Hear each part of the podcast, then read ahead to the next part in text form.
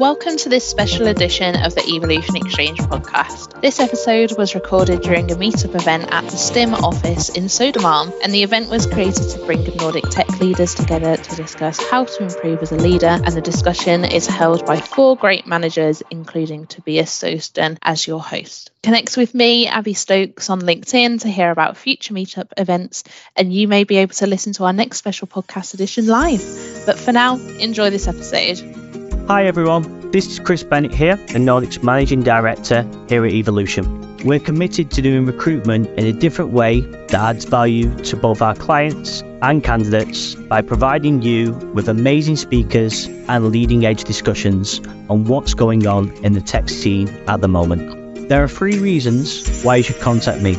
If you would like to speak on a future podcast, if you are interested in hiring awesome tech data, product, or gaming freelancers for your business, or if you are looking for an exciting new organization to work with, please get in touch.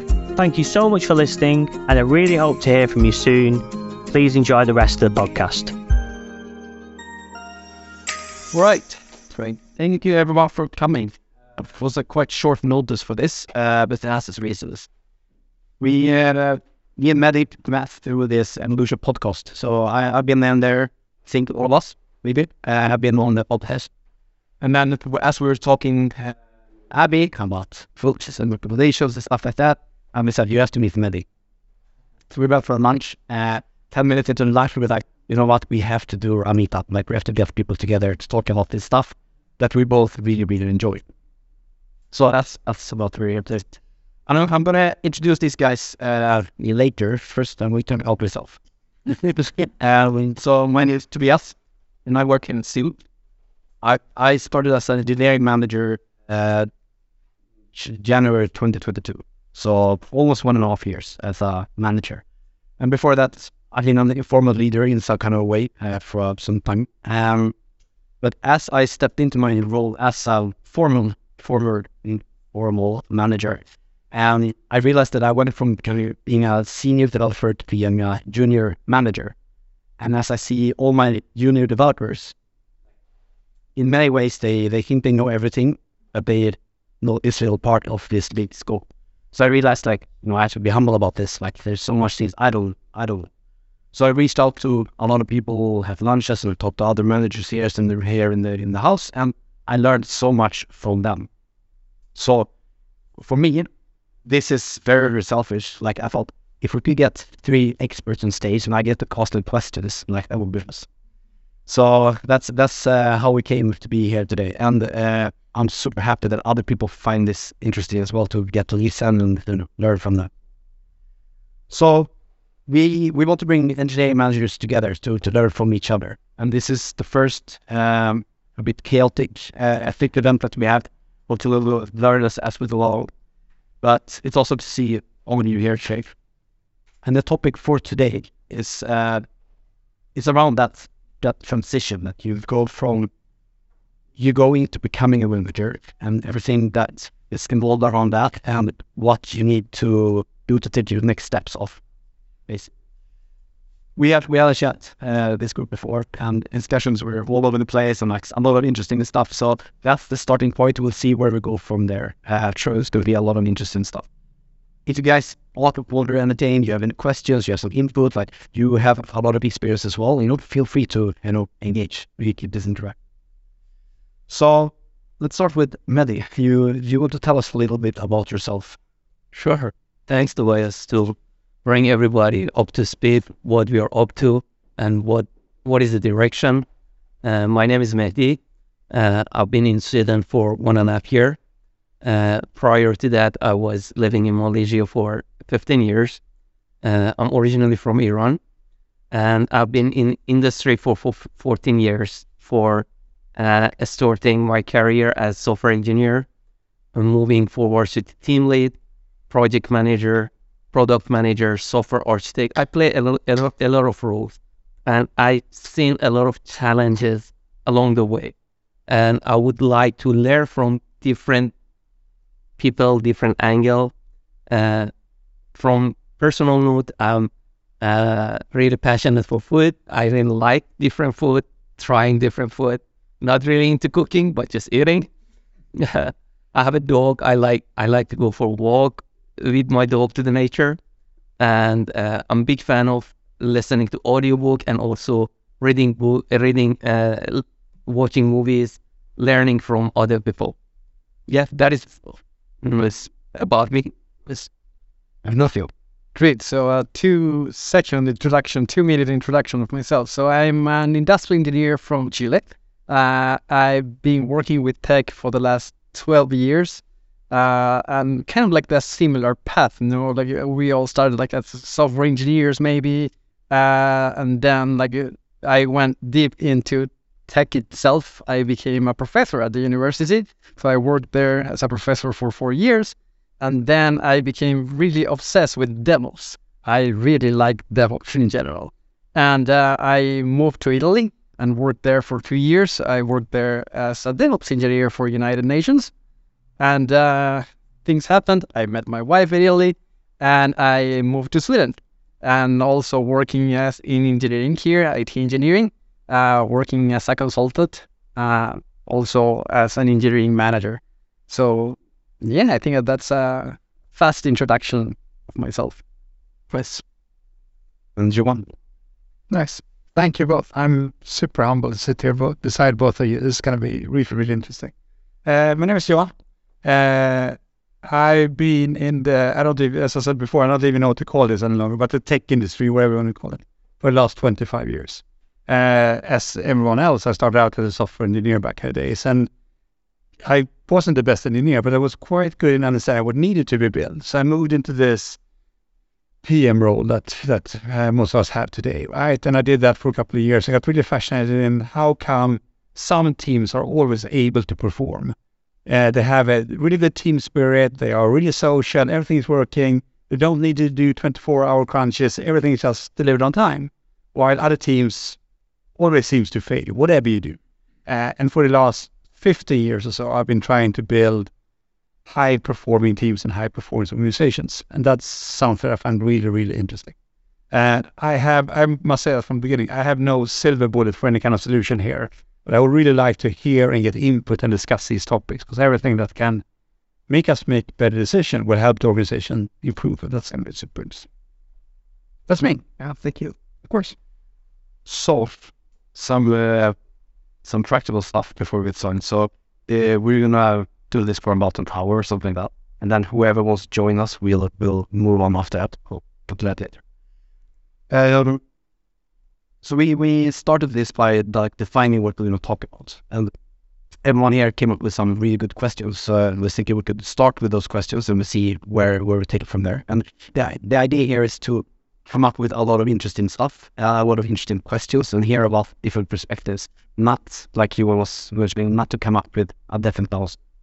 So Ignacio asked uh, the question about the difference between an engineering manager and similar positions, like a project manager or a scrum master or stuff like that. So, and then how that role can, like how that definition can differ between different companies. Did you want to start off by definitely, yeah. So I think that it's uh, if we're going to talk about engineering man- being an engineering manager, it's uh, let's start there. No, what is an engineering manager? Like how how is that different from a project manager or a tech lead? You know that there's like similar terms, but they like wherever you go, if you go to different companies, this seems to be different somehow in different companies. So I I like I don't know if I have the book definition of an engineering manager but at least every time that I think about it, uh, it's where where I see an engineering manager excelling. It's where you mix the tech and the people. So it's two super important key things. It's it's not only the tech, it's not only the t- the people, it's the combination.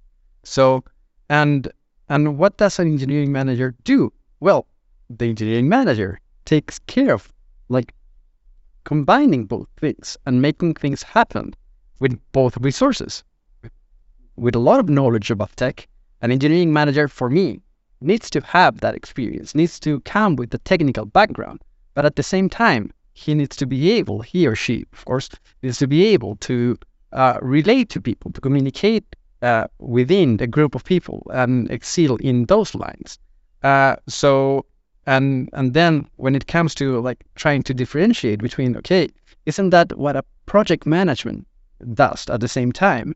Well, depending on the company, it could be possible that you see like a lot of similarities between the roles. But let's just do the first comparison with a project manager. Okay, maybe the project manager has the he, he has the people as well, but it's more involved in the product and the development of the product and more customer related. And engineering manager on the other side, for me, it's more related to tech and people. So at least that's my definition. Isn't a super simplified definition? Definitely. Is it the what and the how? Yes. Right. So the, the PM is usually responsible for what we're doing, and the EM is usually responsible for how and, and who's doing. Exactly. Uh, but I have a question for you. So you are in at Vesta today. Yeah. You got a bunch of EMs reporting to you, right?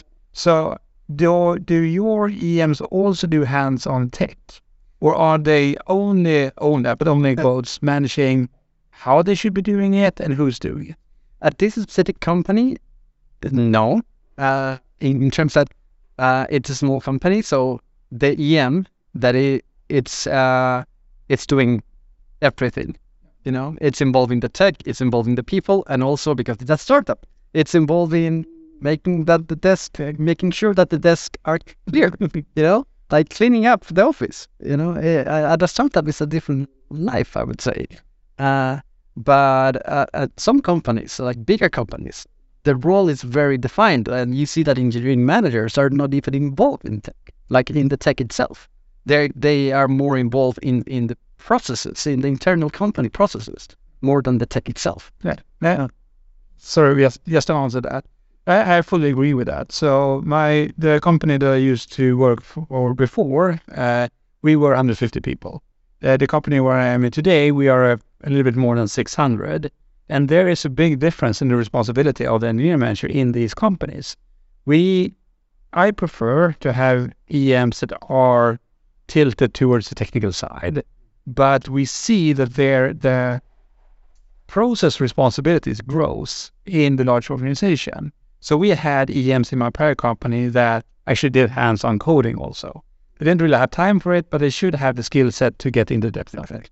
But in, in this organization, we see that there are so many things with, I don't know, everything from planning processes to recruitment processes to whatnot processes that needs to be handled by the EM to ensure that the team is able to deliver. Uh, and I think it really depends on the size of the organization. Completely agree with it. Yeah, I totally. Uh, that is really good point that you bring into the surface.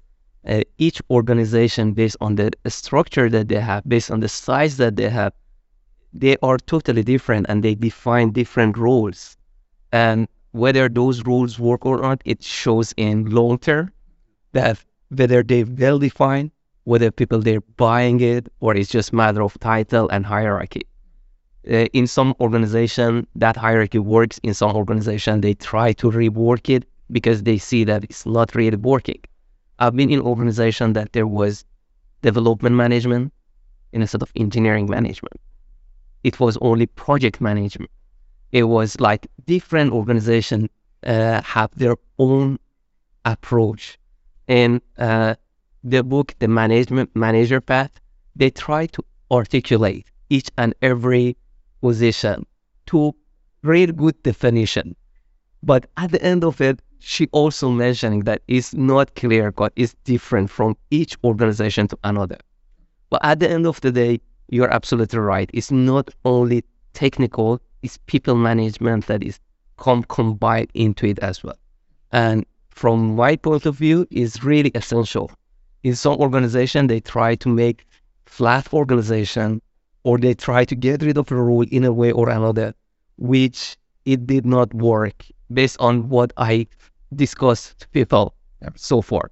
Google they did this approach as well. For for a, for a period of time, they said we don't want any manager, only engineer, and they decide to go back and bring the engi- uh, engineer manager because not only it not work, it, it was not working. People they wanted it to be there. They wanted somebody give them true north, give them feedback. They rely on them, and based on what our people are requiring, the employers within the organization requiring that role supposed to be defined, not the other way around. All bullet points. So I, I think you're touching on something interesting here. So you want you mentioned that you have some process uh, responsibility where that, that can shift between yeah. different companies. And we're talking about engineering managers here versus so so could you then juxtapose that against managers? Like what are some uh, responsibilities specific to engineering managers versus managers? Yeah, so so I could say the, the engineering uh, managers that I have in, in my part organization, I want them to own the engineering strategy for that team or the domain that they are responsible for. They should have a plan for how they want to remove technical depth, uh, reduce the, the engineering maintenance, and, and those kind of things. The, the engineering burden, uh, so to say. They should really have a plan for that and, and own that and know uh, how to tackle that in the balance with the product managers to bring in the commercial and product values into these discussions. So we don't end up in a situation where we are only focusing on new product development, for example, and uh, we build up a lot of engineering legacy or maintenance burden that we need to carry with. Uh, so that's one typical process. I want the engineering manager to have that kind of responsibility. Another responsibility, another process that I want is that an engineering manager should be responsible for having the correct competence in the team that they are managing. And that means that it might mean that you need to recruit people. uh, worst case scenario, you need to let people go. But in best case scenario, you need to recruit people. But you also need to ensure that your people is growing and developing. So if we see that there is a shift in the uh, tech stack that we're using, we need to have the engineers moving with that. Uh, and it's the uh, engineer manager's responsibility to ensure that the teams that are responsible for this have the right kind of staffing, then for recruiting or, or skilling up people. Yeah, and, and I also think that different from just, let's call it general managers, uh, for me, is the technical portion of it. Is that at least so far I haven't met an uh, an engineering manager that it's that is not technical, that it doesn't have somehow a bit of technical background, and and it's the one that is responsible for, okay, what's our like you were saying, our tech debt, uh, what's our path moving forward, and and all of those decisions that are are somehow technical, not in the technical level where you need to go there and code with the team. Probably mm. in some companies you don't need to do that but at least you have to have like a good overview of what's happening in tech in general. Like where where's the tech going? Where in our field, in our industry, what are other companies using? Like why are we not there, or why are we using something that no one else is using? You know, some of these questions that maybe a general manager would never even question because uh, those persons maybe are not involved in tech. Like an uh, a good engineering manager will be able to look at those things, evaluate those things, and come up with a plan on how can we get to that state that maybe we want to be in a year, two years, uh, five years down the line. And and I think that that for me makes the difference between a manager and an engineering manager. That's awesome. Yes. And and I think it's interesting that you all, of course, come from an engineering background yourself. Uh, so for me, uh, relating back to me myself when I took the step, I remember I I started doing coding on the side, like hobby programming just at the inside. And it's and like I love it. Like I this is why I get got into this business to because I love programming and now I get to do it on my free time, doing whatever project. So that's that was great for me. But as you made the transition, um, is there something that you would have wanted to let yourself know? Like if you could talk to your younger self when you stepped into this position, is there something you maybe could would like to tell your younger self?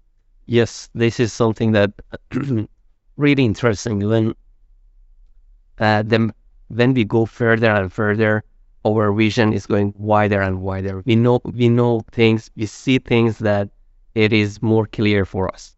Uh, at later down on your career, you f- you feel like there are things that you put yourself in too much pressure. That was not necessary you, you feel like there there was bit of lack of authenticity that you could go the same route and even get better results with having better authenticity and not afraid of making mistake doing risk learning from others asking for help. These are the things that if I go back to younger myself, I give advice to myself that, hey, this gonna help you to go the same journey, but with more pleasure and focus on not only the result, but the journey as well.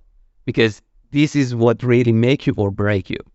If you focus on the journey, no matter what you come across, you, you look at it as a challenge and you welcome it because you want it, you you you you have been expecting it all along.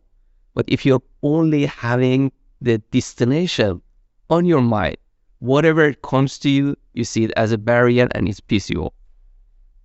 Okay, that's good. Do you want to add something to that, Richard?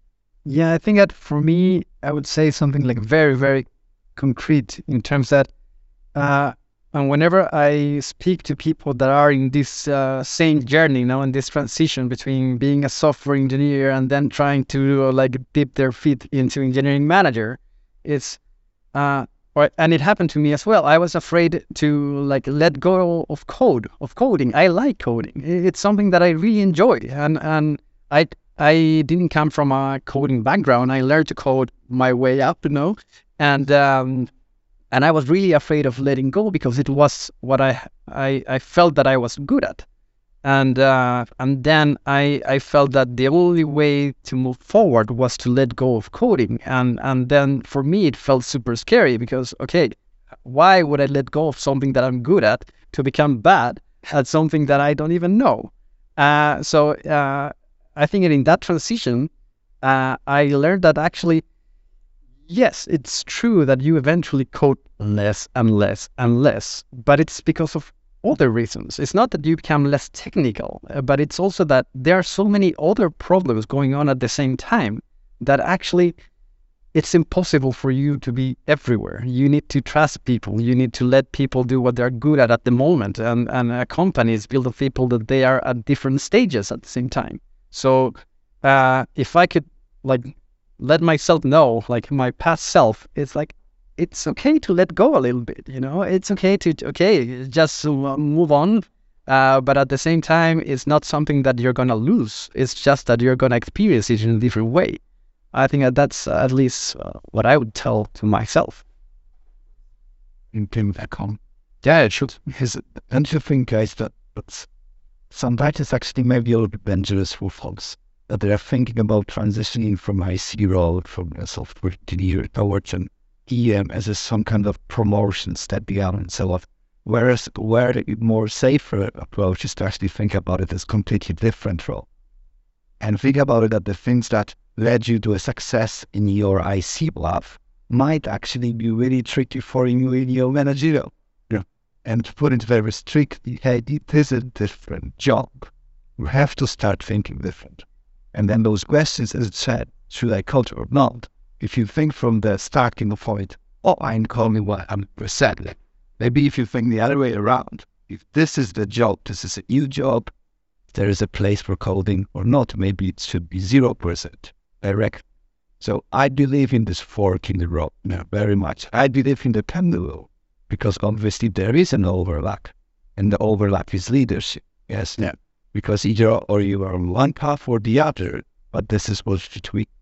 So what do you think about it? If that's to make sense and be actually super strict and say. I, I think that, or if you may, would you? So, so I, I, I love this question. So, um, when when I decided to shift from being an, an engineer and a developer into a more manager role, there wasn't really this path that you have today. So today it's super obvious for everyone that you can become an IC or you can become a manager. I don't know, 50 years ago, when I had these thoughts, you were working as an engineer, your next step was to become a manager. There wasn't really a path that said you can become a staff engineer or a principal engineer or going down into that super deep engineering knowledge, right? Uh, and I think I was just going to ask ask you that it was so nice that you brought this up because I I really think that being an engineer manager isn't for everyone. And that's totally fine because you can be a super good engineer. One of my best peers at the office is a staff engineer.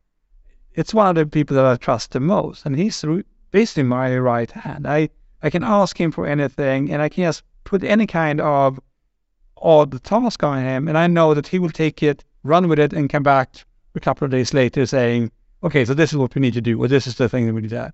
And if he wasn't there, I wouldn't be able to do my job as good as I am. Uh, so I really think this is this is a really good question, and, and I'm so happy for everyone today that have this opportunity to actually choose. Do I want to continue down the engineering path, or do I want to go into a, a manager path? Uh, so I think it's it's really really interesting. Uh, I had one uh, comment on on you, your uh, stuff also, Mehdi. I think it's it's really really good to ask for help.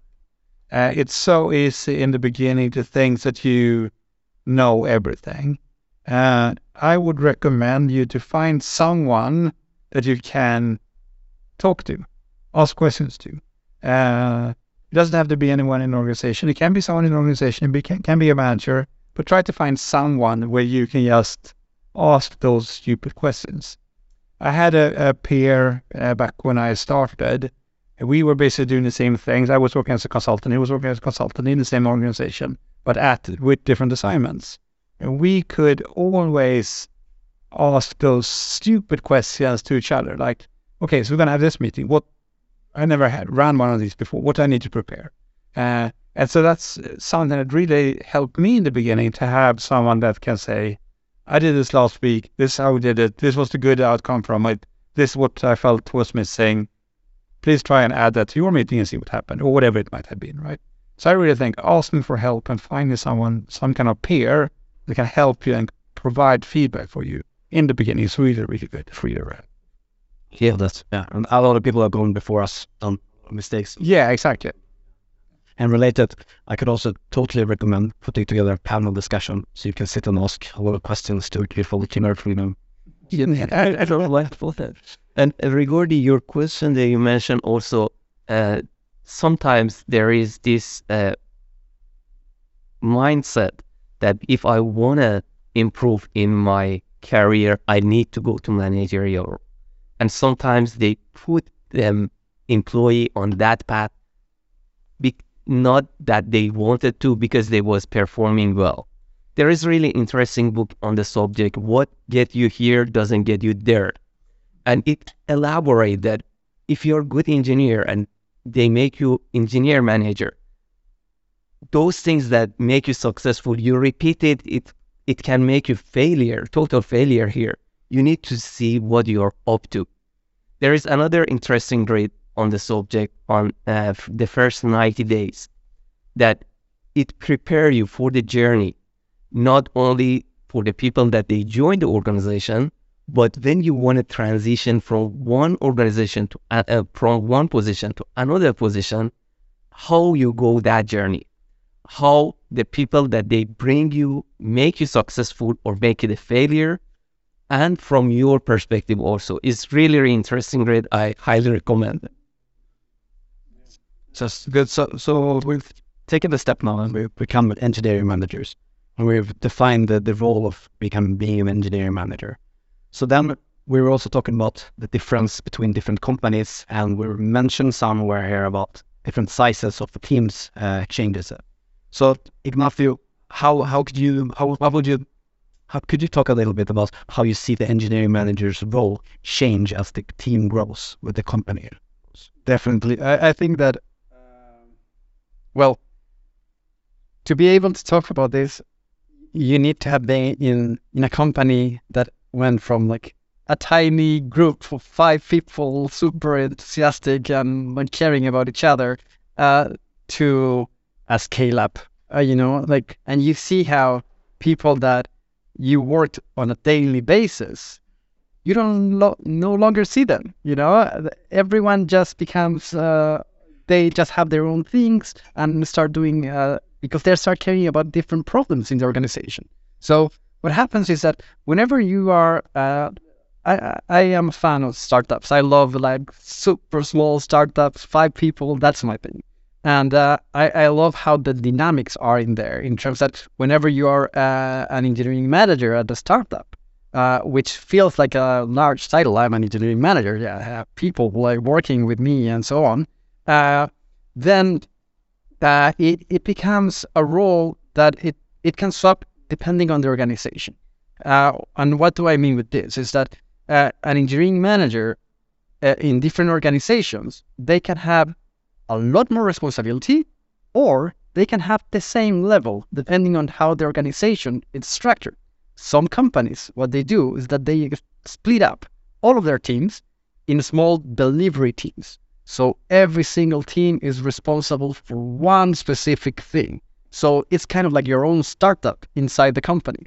So the engineering manager role doesn't really change that much. Of course, it's different because you now uh, you need to talk to a lot more people to organize things, but in, in the core of the responsibility, it doesn't really change. You have your delivery team. The structure is very similar as, as if you were a startup at the moment. But in other companies, what, what you have is that you have the engineering manager that becomes kind of like a head of engineering, where this person is responsible for other engineers, sorry, that are at the same time caring for their teams. So the engineering manager role can be responsible for other, let's say, tech leads or for other PMs, depending on the company. This is like really, really different company from company. But also it can happen that the engineering manager role doesn't change depending on how the structure of the company is at the moment. What do you think? Yeah, I, I agree. I'm I'm I'm trying to reflect over the the company where I used to work prior. When I when I joined Detectify, we were fewer than ten people. When I left, we were about 150, something like that. So that entire transition, as you said, it goes through so many different phases. So what we did in the beginning with a team of, of five engineers and what we did at the end with a team of, I don't know, 60, 70, whatever we were, right, was totally different. We, there were everything had changed. So the responsibility of everyone down to the individual level, to the engineering managers, to the PMs that were added, to the design managers that were added, everyone that was having a totally different kind of responsibility. But I think coming back to the how we started this, the base responsibility for the engineer manager, manager always comes down to ensuring that the team can deliver as good as possible with a good, with the best team possible. I think that's the, the core of it. That's super important to focus on. So that's brilliant. Depending on that topic, um, given the bolt of Mehdi, if, if you have a team and you take over a team, how, how do you how do you know that you're performing well? Mm. the measurement, the measurement that like uh, that is uh, Peter Drucker have this quote: "If you cannot measure it, you cannot improve it." And how you measure it's different organizations have different heuristic to measure their things like that there is based on velocity, based on uh, KPI, OKR, but it doesn't matter what heuristic you use, it matters how you use it. Whether you know underlying concept, whether you bring result oriented concept into the picture or no, you just blindly follow something that you you don't know the underlying reason. Uh, based on my uh, understanding, it is the heuristic that you know why you bring it up, how it add value to the organization. Uh, the book that I can recommend on this uh, measure what matter, and they describe how OKR bring Intel and make Intel Intel, and how Google evolve OKR and make their own version, and they really leverage on it to make Google Google. And I can see OKR have been implemented so many places, but not as effective as those really big players because they know underlying concept how how OKR works. Actually, in Google they make it in two different category of OKR. One OKR that hey is achievable, we aiming to achieve it. One OKR, one set of OKR is is overarching goal that hey, if we really go extra mile, if we really want to do fantastic things, this is something that we want to do. It's bring some kind of inspiration to the team. Hey, if you do this, it means that this team is overachieving. It's the message that you deliver also is make or break the team. That is my two cents. I want to get back to the question that Tobias had, uh, but first off, I think OKRs is a special topic. We can have in an hour just talk about OKRs, right? Uh, totally. I, I am perhaps not the uh, the guy that promotes OKRs the most. uh, I understand that the purpose of them, and I think outcome is more important than output. But I think the administrative task of managing the OKRs, you need a certain size of an organization to be able to do that. So running OKRs in a small company puts so much admin pressure on the team and organization. So the result of having the OKRs is actually lost. One, one, uh, one second. So I'm, I understand the purpose of them, but I'm not so super fond of them. Yes, hundred percent. I relate exactly to that. So I would like to ask you: Can you put numbers? oh no, I can't. I can't. As it's more. but Yeah. So do you think OKRs can start? Well, when they are good enough, we, we ran OKRs at Detectify at 150 people, and I'm skeptical that that was the best way.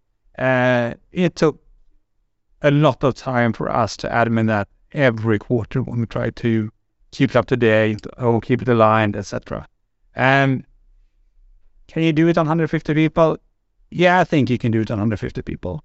Uh, but you need then people assigned to actually run the process.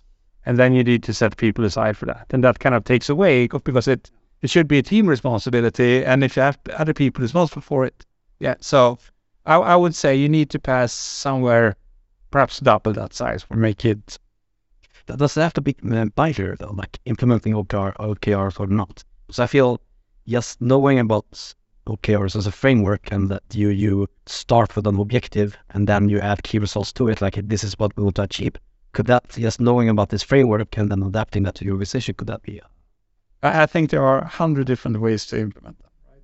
Uh, and as I said, I think this could be a topic on its own.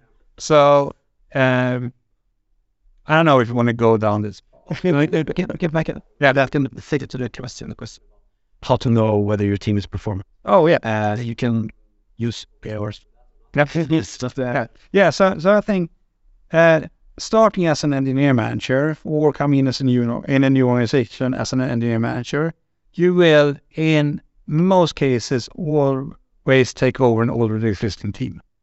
Uh, and there is a reason for the prior EM to leave for some reason, someone has decided to leave this team. And your first responsibility is basically to figure out why. Did this person leave because the team wasn't performing? Or was he, he or she leaving because they got an offer somewhere? And I think this is this comes down to how do you want to ensure that your team is coming performant? So what did the prior manager either doing very, very good and got promoted somewhere else or failed to do. And that's that's then comes down to what's actually important to track. As many we're, we're talking about, you you get what you track, right? So if you want to track uh, output, your engineers will focus on output. Uh, if you want to focus on I don't know cycle time, they will focus on cycle time. So it's really important to find what are those parameters that are important for you in your organization and with your team at that time. Yeah, exactly. Uh, and iterate over that, of course. Definitely, and and I think that also that's one of the things that I love about startups that it's it's so easy to measure startups uh, because you have nothing. So basically, you're just like coming up with things as you go, and uh, and basically the the way that you measure is uh, how do I know that you're you're doing good or not? It's like you ask yourself, do we have clients? Do we have sales? You know, like it's so basic. It's a basic question. Like, do, do we have sales? Okay. And then if you want to like take it a notch up, it's like, how is the quality of the things that we're delivering to our customers? Because we can have like we can have a lot of sales, but at the same time, let's say that the experience that the the customer is having is terrible uh, for whatever reason, maybe we have long-term contracts with the clients and they cannot exit our service, you know? Uh, so it, uh, that's why I, I, I love just measuring basic things with startups. And then when the organization starts growing, then of course, like all of the things that you mentioned, uh, they start getting super important as well because it's not only about the customers and the sales. So many things are internal for the team. They become important as well. So, but at th- but again, that's why I, I work with startups because it's easy, easy to measure. And whether you call it KPI, OKR, or whatever, it's just measure something that is valuable to your company. I was going to ask, don't you always track MRRs, LTVs, CAC? Is always the same. Is that always the same for every startup? Exactly. Yeah. Yeah, But in a sort of it's so obvious, everything is so tangible. You can see the whole code, you can see everything. The problem is not a scalar.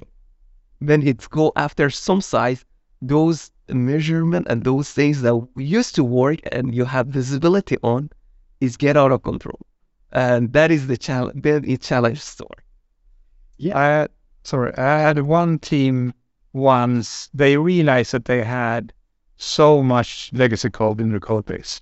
So for themselves, they added a KPI tracking the amount of lines of code that they reduced every sprint, just to get rid of old stuff. And it, I, it's not a good KPI to track over it, but it was super fun KPI to track for for some time, where they realized that they were actually man able to cut down their code base quite dramatically just by focusing on ensuring that okay, so we need to get rid of old stuff that we don't know. So let's have some uh, sprints where we get not only doing new feature developing, but we also get some new uh, refactoring in. So we get rid of all this old legacy stuff that we're carrying with us. I love that. So, so there's this horror story from IBM, right, where they they found the the bonus program to lines of code. So the more lines of code that you wrote, the higher bonus. That did not turn out very.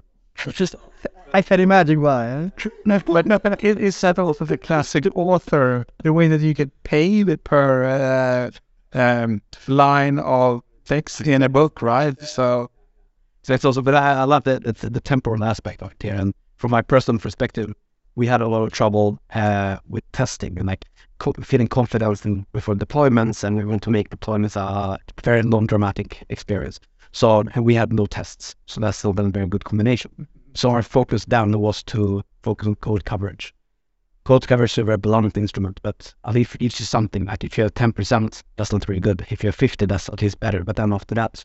So as comms coverage increased, we know we get better uh, confidence in our systems, and then we can lead that measurement and we can it later. But temporal aspect is a big thing. in that. But but then uh, Ig- Ignacio, then like we we've taken over our team and things are and grow and we're talking about scales up, scale up and stuff and measure things. But when you when you're growing and you're adding people, recruiting people, what what, what are you looking out for? Are you quantifying things or what? How, how are you thinking about that cost? I, I think that in recruiting, it's like it can be its own topic for another two hours of discussion. Uh, but it comes down to like to what are you putting together in terms of okay, let's say that uh, it's a specific team, or let's say that uh, at some point I'm the engineering manager for a specific team.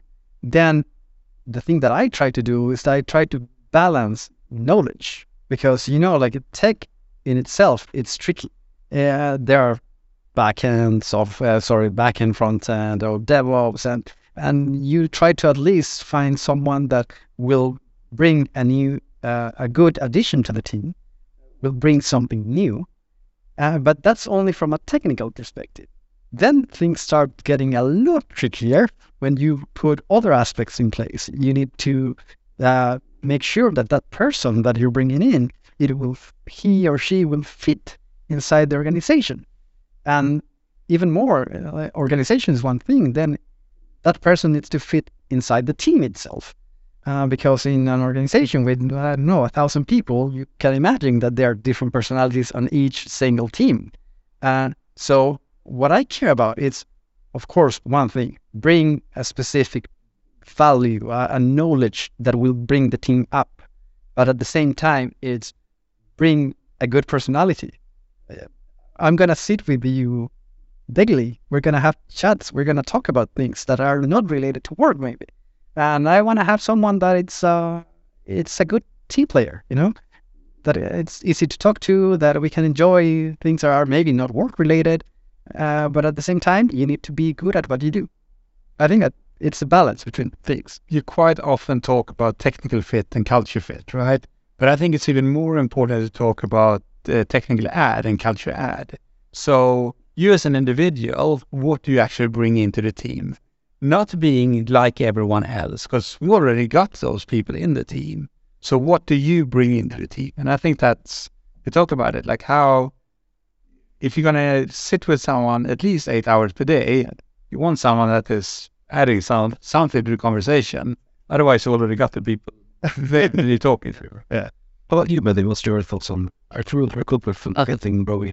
I totally agree with uh, both of point of views, uh, being culture fit, technical fit, as well as adding something on top of it, make everybody's uh, like sometimes they're acting as glue. Some uh, some of the team members, when you remove that, the whole team will collapse. Those kind of uh, element within the team is really uh, blessing, I can say, and essential if you can make it happen.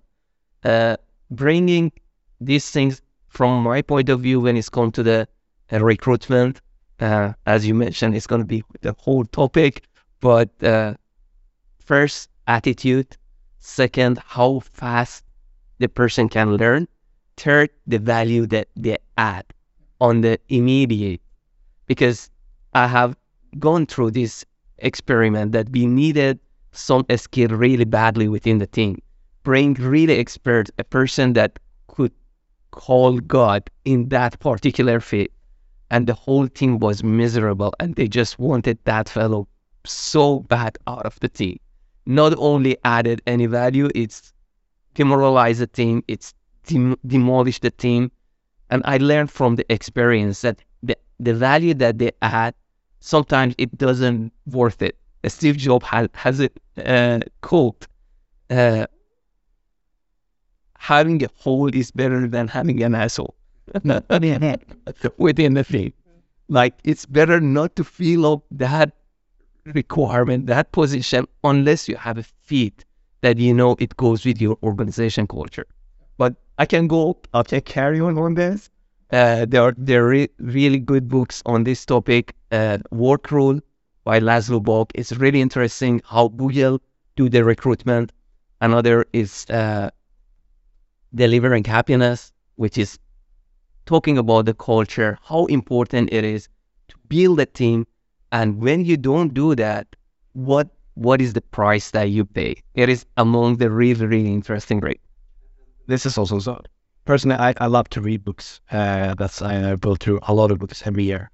And if you guess, you can see, is a walking library. Um, so, so we have this intention that we want to build a team. We have an idea of what we want to fit in, the value add, or the technical add, and the culture add. How do we, or what about your thoughts about following up and seeing like our idea intuition? Because usually in recruitment, you will have very short amount of time to evaluate the person. How do you, do you have any thoughts about, you want, do you have any thoughts about following that up and like seeing whether you were right? Yeah, so I, I think that's interesting. I want I want to take one step back in that and kind of answer the, the prior question and, and follow along into this. So I think it's I put this in quotes. It's super easy to find good engineers. I know that there is a lack of that, right? But just finding a good engineer isn't isn't really that hard. It's way harder to find a good individual that will fit into your team. And you are the one that knows what you're lacking in your team. So when I try to recruit, I expect them to have the engineering skill set that we need, but I try to look for personal traits that I think is necessary for my teams to advance.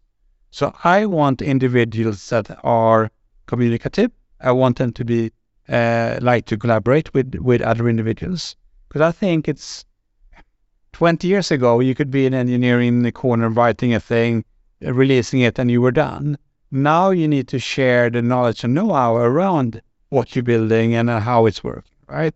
So I think being uh, communicative is a super uh, important personal trait. Another personal trait that I look for is your drive and engagement. You want to make things better. You should take the accountability and not just looking at the thing and saying, okay, that's not my responsibility, it doesn't work, but to understand, okay, so how does it affect me? What kind of responsibility do I take, need to take in this to ensure it becomes better? And having individuals that take accountability, that likes to, uh, that ensures to drive things forward and are communicative about that. If you found those individuals, the follow up with these individuals will be way easier in your team. You will see if the individuals are actually over time. Of course, you need onboarding time. Everyone needs time to get up to speed, right? But if you have people during this onboarding and you see that they take a bigger responsibility for the things the team is responsible for, if they start to bring in new topics and they they uh, share what they find with the rest of the team, then I think you have started to find those kind of individuals that will allow you to build a successful team over time. How do you follow it up in data? I don't have a good answer, but I think you can see it in the, the yes output in a team if that individual is providing what's expected. Yeah, do you have a good way to track it? No, so I, I didn't mean quantifiable. Uh, just uh, any ideas that you have about following up because I when, when you're talking to right now, I find myself agreeing and like I keep saying that it's super important for me that they fit into the team. I think a lot a lot about like different people, and I keep iterating to myself that it's super important that they fit into the team. But then I realize also that I don't actually follow up to prove to myself or disprove myself that you know this actually worked out because you have such a short amount of time with uh, candidates, so it's, it's tricky to know. Like you have to yeah, every time you interview someone, you meet them basically for an hour, best case one and a half, and you make uh, a decision that will affect both their and your life. So you really need to trust that uh, impression that you get in that one and a half hour. And I think, I don't know, uh, doing these kind of eight to 10 session of interviews, I think those would wear everyone down. So how do you find the right amount of time that you spend together to know enough to make that kind of decision? We are doing, I think today, for a, a regular engineer, I think we're doing five interviews, like a first, a first meet up with the HR in the kind of the pitch session, then they meet uh, EM for kind of understanding the team. Then we do one or two tech interviews, depending on a little bit on, on level. And then they meet the engineering director for that area. So I guess it's four, four or five different interviews as well. But in the, yeah, it is. Do you add some uh, technical assignment depending on the role or? Yeah, so so we got depending on engineering level, we do have two different developer tests uh, where they meet other engineers, preferably from the team, and discuss a couple of engineering topics. We do that. Five percent was more around at which stage? Uh, yeah, so they, they meet the team quite late in the process. They meet the engineer manager quite early on, but they meet the team quite late in the process. Yeah, so there be at, le- at least two candidates from the team. Uh, we in in that scenario, the decision is not 100% made, but 80% made at least. That we think is a candidate that is good enough to move in the organization. We just want the, the final personal touch if we think that this is an individual that we want to spend eight hours per day with. Uh, so then when when that happens, we basically have the technical decision. We have agreed on all the practical stuff with salary, etc. And that is more of a, do you think you can work together? Uh, I haven't in in the last two years, I haven't had any case when they met the team and the team said no. Uh, so I think the vetting process up until then is quite solid. So uh, it's okay if they meet them quite late on. But I think it's an important step. Uh, and it, it's also an inclusion step from the team side so even if they don't, perhaps not that have that much power in the decision, they feel that they are a part of that decision being made. Interesting. I I uh, I was in uh, first startup time, and I remember one thing I learned from that is that uh, we as team members at the time, many years ago, we contributed on that it was like the most hot startup Albert because you have to think that very high demands, like and extremely a huge amount of applicants. And then we developed this way of, you know, pretty much voting for who we want to happen in our organization. And then we got uh, rotated a lot about who who we think fits, you know. But these voting sessions could be quite brutal, you know, where we would be sitting and if one person doesn't like them, um, then we would we said no, because we had to fight the man, you know. Uh, but this is like a scale up um, situation, not a startup art or it's like a yeah, it, it's nice to have. But yeah, yeah, I, I, I think it's really important to, to me I have this. At- yeah, I agree, and I think uh, correct me if, if someone knows that I'm wrong now, but I think uh, Amazon started uh, quite early on to have individuals from different parts of the area being part of the interview process to ensure that uh, as an engineering director or as a director for one particular area, you made shortcuts in the recruitment process, or you were extra strong, or sorry, extra hard on the ones that you were recruiting. So you actually had someone from somewhere else in the organization coming into the process to vet that the organization in itself would be quite equal in what we expect in recruiting a senior engineer versus a, a mid or whatever, depending on how you classify. Exactly, exactly.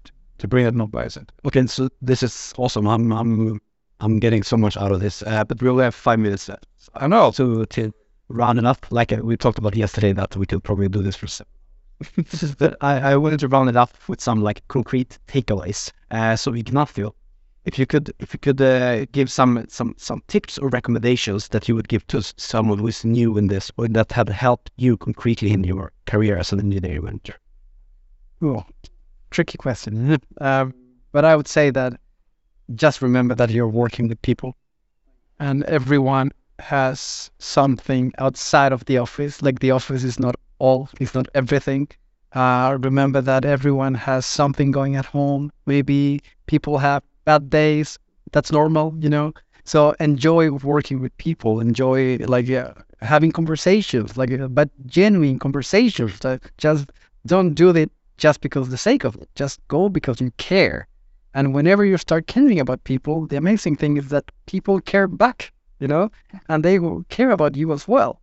And in this process, whenever, because with the processes that we have in place, we will make sure that uh, whatever people go and work with you, they are technically proficient and they will check a lot of boxes.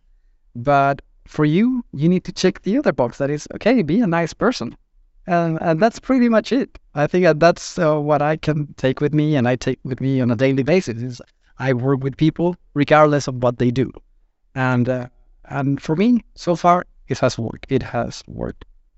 So yeah, love you, buddy. Great. I I really like your comment, and it's amazing. Be a good person. It's uh, take it really a different level.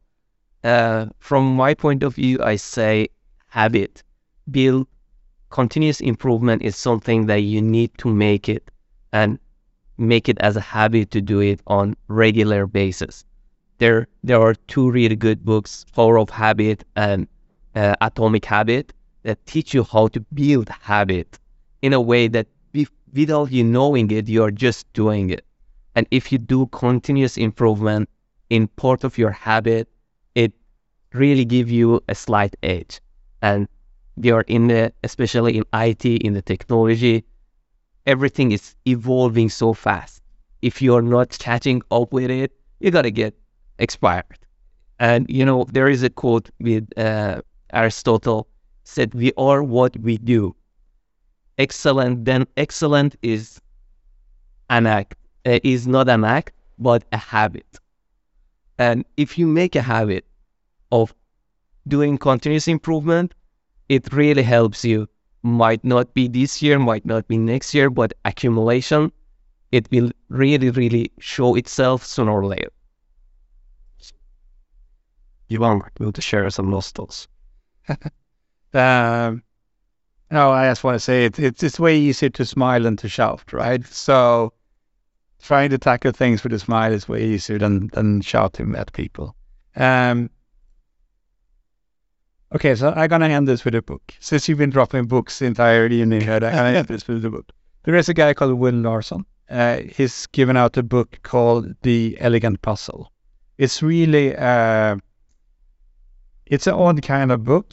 What he's doing uh, in it is that he it's it's focusing on engineering management, and everything is like uh, one or two sentence part. Like this is the problem, do this. This is the problem, do this. And it does that for 200 pages. Wow. So, so it's quite interesting to read, but there's so much content in that book. So if you want to start somewhere and if you want to get um, an inspiration for how to tackle different problems, I really think that's a good way, good place to start. Uh, but coming back to as we started, all organizations are different, right? So what he's doing right now is the, I think it's the CTO at Calm at the moment, and and what he's doing right now might not fit your organization, but it's really good place to start. Brilliant. So please thank you guys uh, for for coming here tonight and sharing everything. I've learned a bunch, and I hope you guys as well. So big thank you to for.